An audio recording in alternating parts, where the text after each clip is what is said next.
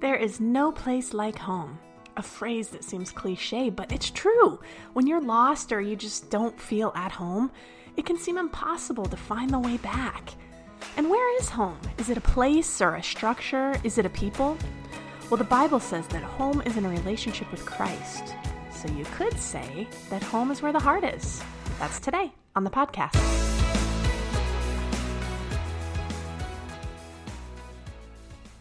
Hey, it's Marisa from the Tower Hill production team. Thank you so much for listening in to our Tower Hill podcast.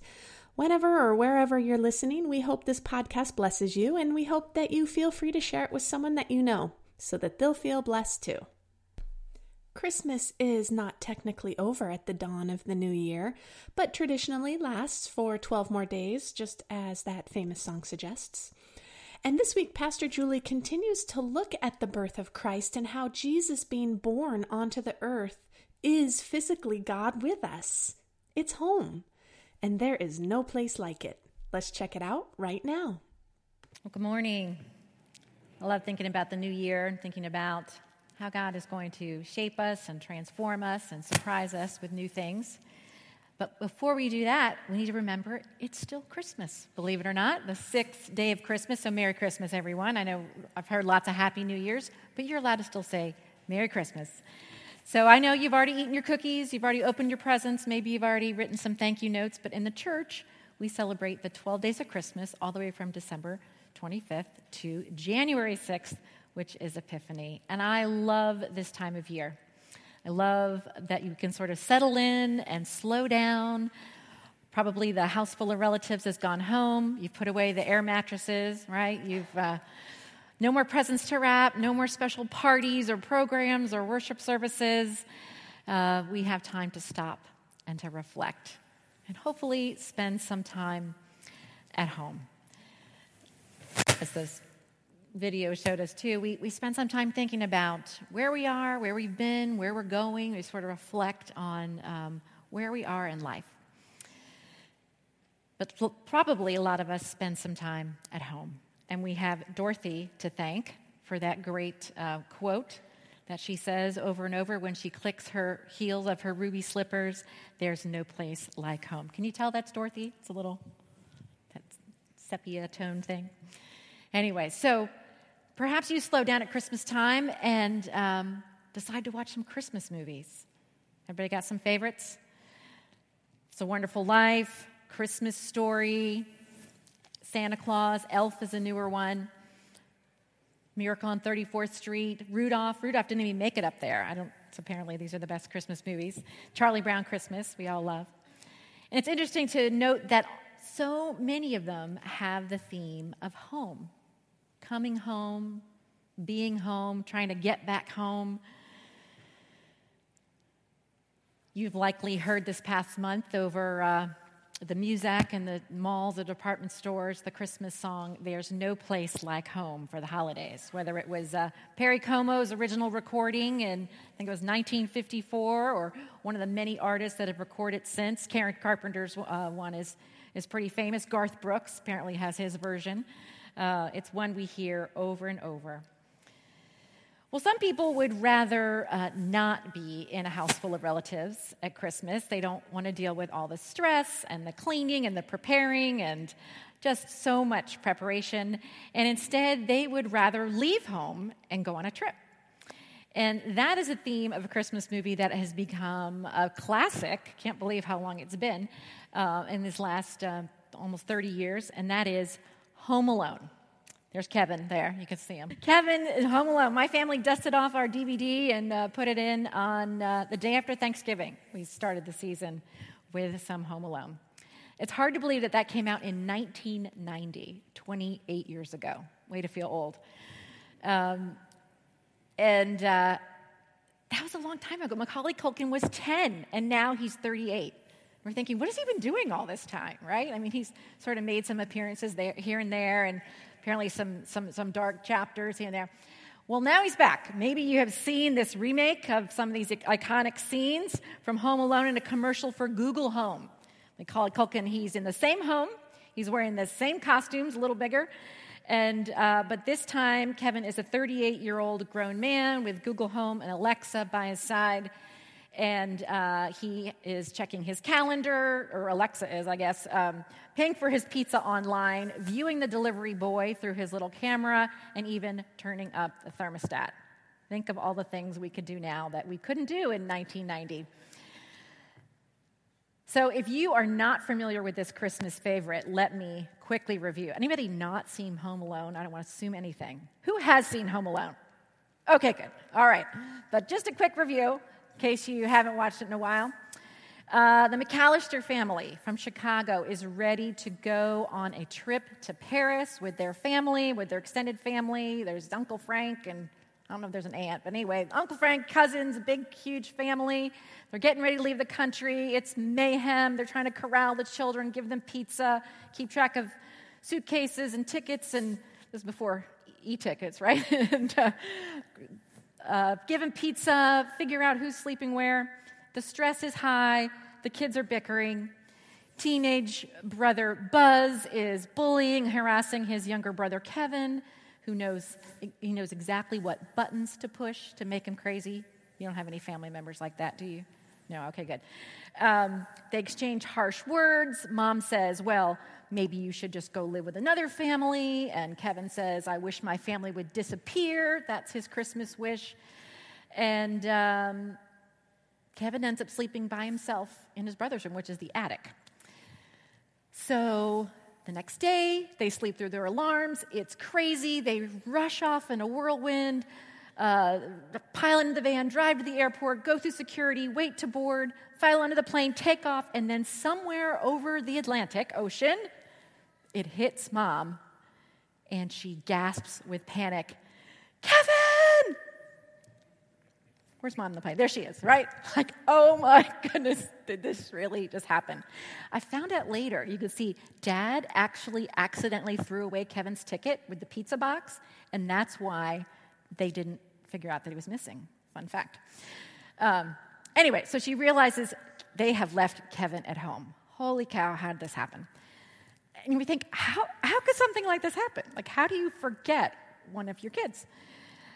Well, we know full well that the McCallisters are not the first people to lose track of a child, right?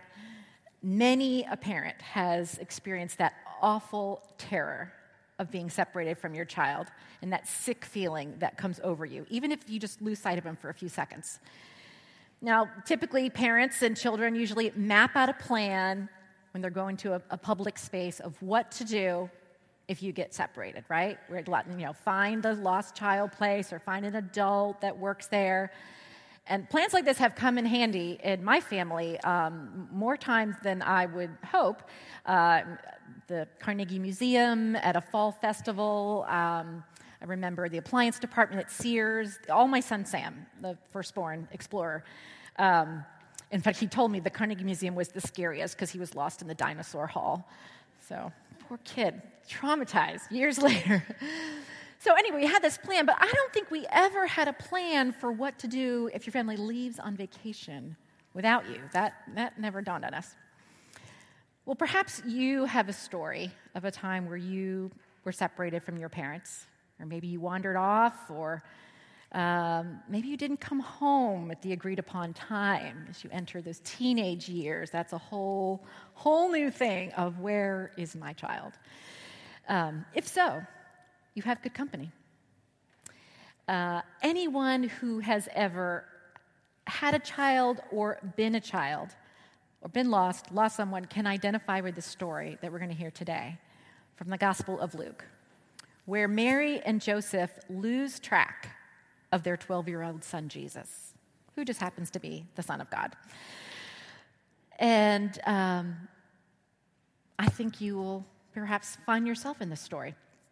Interesting to note, thinking back of Home Alone, you know how we didn't see Macaulay Culkin for all those years? It's like, now you see him, now you don't. He was everywhere, and then he's nowhere, now he's back.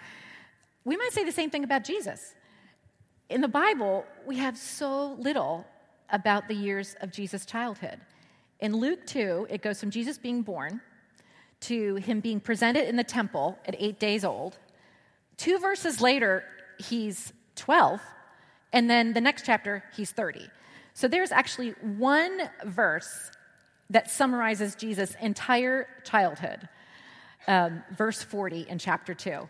And it says, "The child grew and became strong, filled with wisdom, and the favor of God was upon him." One verse that covers, like, everything about him being a kid. So that's pretty wild. We don't really know what he was like as a toddler. Did he go through the terrible twos? You know, was he good at potty training? Did he go to school? Did he have friends? When my kids were little, especially my son Sam, the thinker, he would try to stump me with these questions about what Jesus was like as a child. And things I never even pondered before. And his favorite one was, "Did Jesus ever have a timeout?" I don't know. And did Jesus, did Jesus talk back to his mom? Probably not, because he was perfect. So, we don't have good answers for this. Now, there is actually part of the Bible that was not included, or writings, ancient writings, called the Gospel of Thomas. It's considered part of the Apocrypha. There are some childhood stories of Jesus, but the people that compiled the Bible in, the first, second, and third centuries, they decided, for whatever reason, that was not to be included. They decided it wasn't as inspired or not as... I don't know. There's all kinds of reasons why things made it in or didn't. So, but in the Bible, we have the 66 chapters. This is all we got of Jesus. One verse about his childhood. So let's look now at this passage from Luke 2. It starts at verse 41. You can follow along here. And I have some pictures from a movie version of the Gospel of Luke that uses the exact text from the Scriptures. So it'll help you probably visualize it, I hope. So here we go. "Every year, Jesus' parents went to Jerusalem for the festival of the Passover. When he was 12 years old, they went up to the festival according to the custom. After the festival was over, while his parents were returning home, the boy Jesus stayed behind in Jerusalem, but they were unaware of it. So they're camping out, right? They're caravanning with hundreds and hundreds of people and extended relatives, and they're clueless right now. So thinking he was in their company, they traveled on for a day. Then they began looking for him among their relatives and friends. When they did not find him, they went back to Jerusalem to look for him." Now they're looking panicked. Can you see panicked Dad's face? Let me go back. Yeah. They can now see, okay, this is kind of serious. We cannot find our kid. After 3 days, imagine not seeing your kid for 3 days, they found him in the temple courts, sitting among the teachers, listening to them and asking them questions. Everyone who heard him was amazed at his understanding and his answers.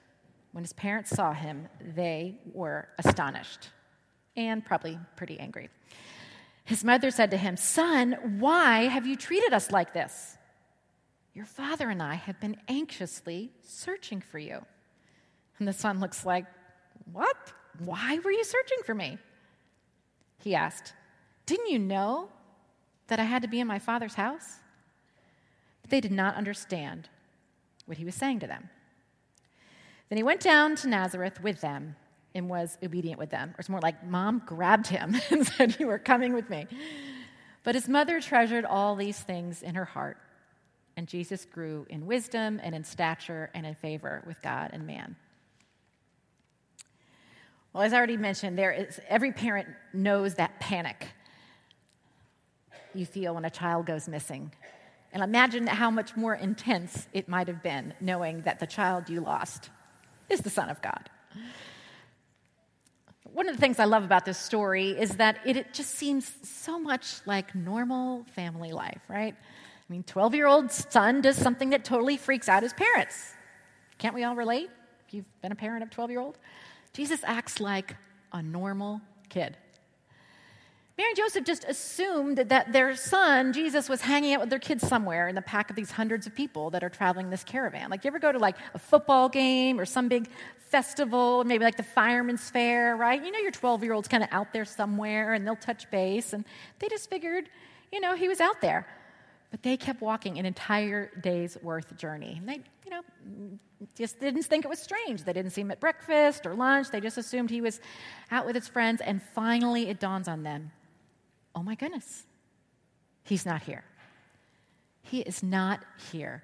And maybe Mary gasped like Mrs. McCallister over the Atlantic, Jesus! I like to think that she did.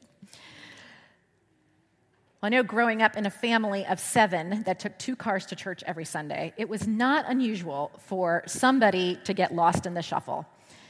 I don't know that we ever accidentally left anybody at home, but there were plenty of times when someone was left behind at church.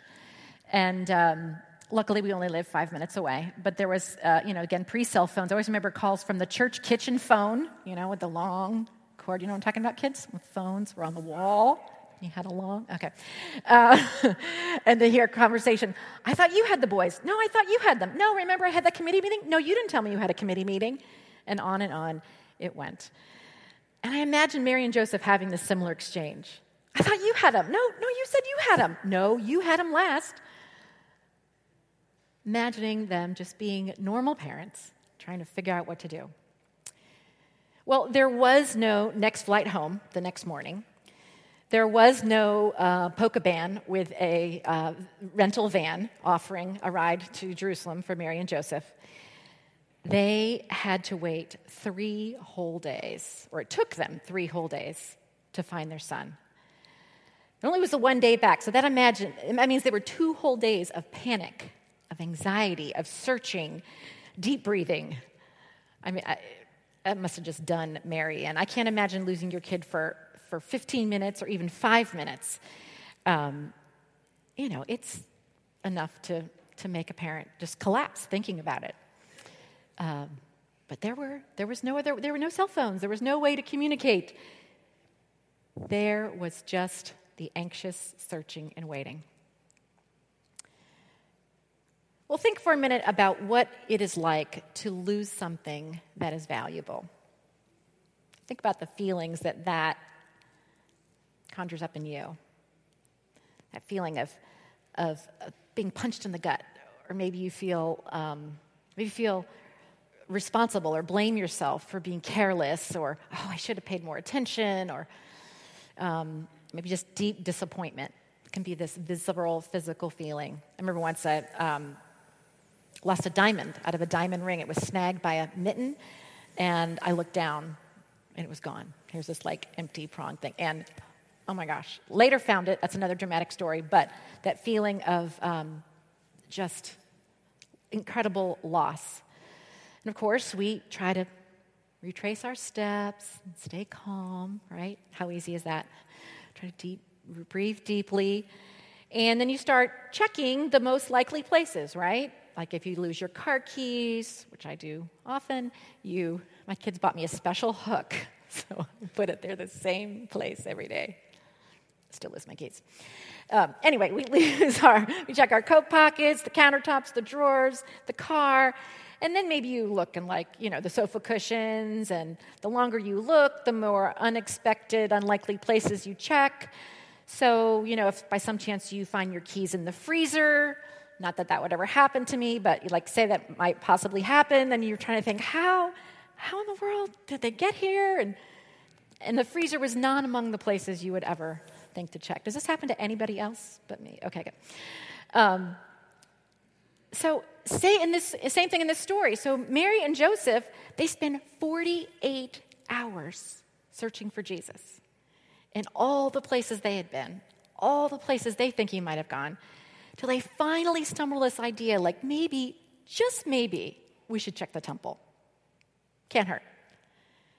Can't imagine he'd be there, but, we're running out of places to check, so let's check. Meanwhile, Jesus doesn't know that he's lost.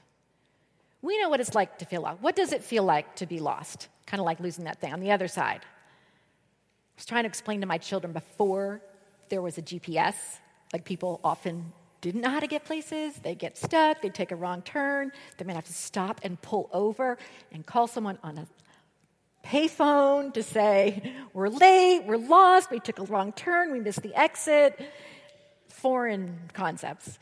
But again, maybe you panic, maybe your heart races and you're breathing quickly, or you feel embarrassed or guilty that you weren't, paying attention and made people wait for you.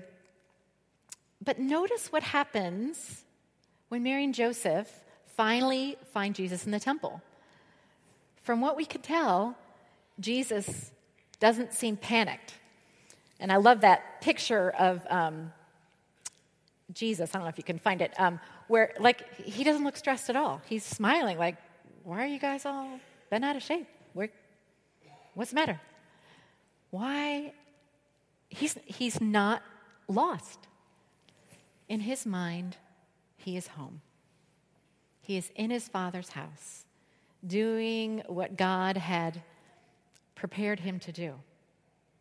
There is no sense of being not where he's supposed to be.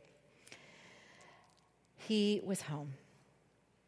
And he was not home alone. He was at home in the temple. And the temple should have been the first place that his parents looked. But they didn't understand what Jesus understood. They were just getting an inkling of who this child was, and how he was different.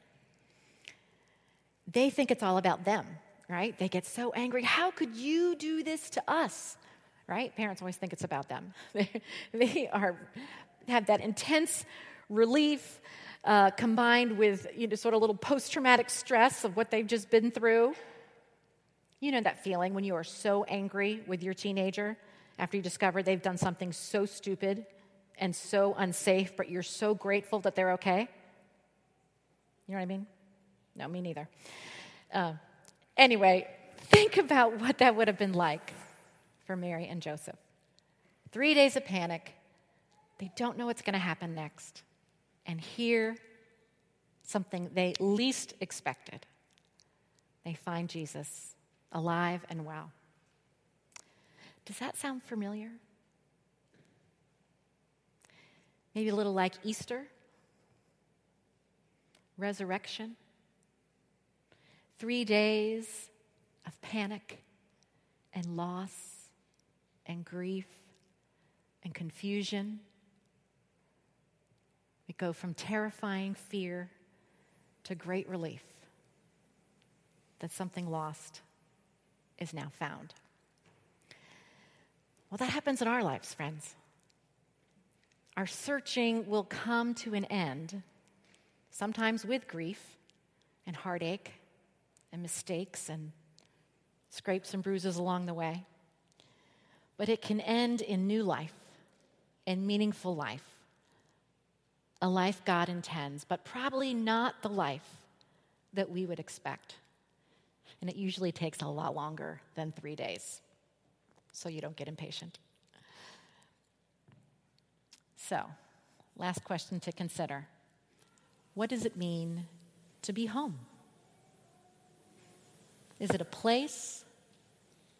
Is it an address? What does it mean to be home? I know it's something we think is important at the holidays. After all the tinsel and the glitter and all the hyperventilating to make Christmas beautiful and perfect and special, it's all about coming back home and watching the story of God's greatest gift of salvation unfold, quietly and steadily. We come back down to earth, and we come back home, because that's what Jesus did. He came to us as God incarnate, Emmanuel. I love the verse in John 1 in the contemporary translation called The Message by Eugene Peterson. He says, "The Word became flesh and moved into the neighborhood." Think of it like our next door neighbor. Moved into the neighborhood. He came home to redeem the lives that we lead here. And I love that, we've been singing songs about that this morning. The overwhelming, never-ending, reckless love of God that chases us, that pursues us to bring us home. Like the shepherd that leaves the 99 sheep to go follow the one that is astray and bring him home. or the story of the prodigal son who is welcomed home by the father. Home is when we are at peace with God and reconciled with one another. And also, as we sang, better is one day in your house than 1,000 elsewhere. Not a physical space, but a sense of being in right relationship with God. Well, I think sometimes this sense of God tracking us down and inviting us into God's presence, especially if we've wandered away, happens in very quiet and subtle ways. In unexpected ways. And I don't think it happens with fanfare and angels and trumpets and glitter and gold. I think one of the final scenes of Home Alone, which could have happened in any family, demonstrates this. Could happen in any home. Remember Old Man Marley? Scary Old Man Marley. We see Old Man Marley, the neighbor, throughout the movie, and the kids are convinced he is scary. With his wispy white hair and his gray beard and his dirty bandages, he's the guy who shovels snow and salts the neighbors' sidewalks, and there are scary rumors about him. Big Brother Buzz has told Kevin that he's really a serial killer, and he beats people with neighbors with snow shovel, and then he hides their dead bodies in a trash can full of salt. I love it. Lovely thought. But we come to learn that none of this is true. He's a lonely man, cut off from his family due to a falling out with his son. But whenever Kevin sees him, he is terrified. He is sure he's going to become his next victim. But then on Christmas Eve, with the sound of O Holy Night being sung in the background, they find themselves both in the nearby church. And Kevin sees Marley at first and is frightened, but then Marley slips in the pew next to him and just sort of sits quietly next to him and starts this quiet conversation or says, "May I sit down?" Not so scary. And one of the first things he says is, "You know, you can say hi to me anytime you see me. You don't have to be afraid." Doesn't sound all that familiar from the first words of a prophet. Or an angel, and a holy encounter. What's the first thing they always say? Do not be afraid. And instantly, Kevin is not afraid of him anymore. And interestingly, they have this very open conversation. Marley tells Kevin that church is a pretty good place to come if you're not feeling good about yourself. And they start confessing their shortcomings and their heartaches. And Kevin says he hasn't really been very good this year and nice to his family and probably doesn't deserve any presents. And Marley shares his story about the argument he had with his son years ago and why he can't spend time with them anymore. And he has to slip into church to see his granddaughter from afar as she sings in the choir. Well, Kevin keeps asking questions until we finally realize this old man is not scary or proud. He's just the opposite. He's lonely, he's sad, and he's afraid. Afraid to be vulnerable, afraid to be rejected again. And I love this line when Kevin says, "Well, you should just call your son." And Marley said, No, I'm afraid to do that. I don't know what he'll say." And Kevin says, "No offense, but aren't you a little old to be afraid?" And Marley tells Kevin, "You're never too old to be afraid." In this season where angels and prophets remind us not to be afraid, this old man and this little boy remind us of something. They remind us that we're all afraid of one thing or another. We're afraid of estrangement, afraid of loneliness, afraid of loss. And what a great message they are to us. How Kevin saves Marley from his loneliness, and Marley saves Kevin from the burglars later. That's the dramatic ending there. And they both can go home again. And I love in that final scene, Kevin looks out the window, and once his family has returned, his crazy family, and he looks out the window and sees lightly falling snow, and Old Man Marley is hugging his son and his granddaughter. The man who was really home alone has now found his family. What was lost is now found. So perhaps we're all just a little afraid of being home alone, whatever it looks like in our lives. But especially in this season of Christmas, that's not over yet. Remember that God has reached out to us in Jesus, Emmanuel. He's moved into the neighborhood and provided a way home. That means that we are never home alone again. So may each of you friends experience the warm presence of Emmanuel, God with us, and remember that there's no place like home. Amen.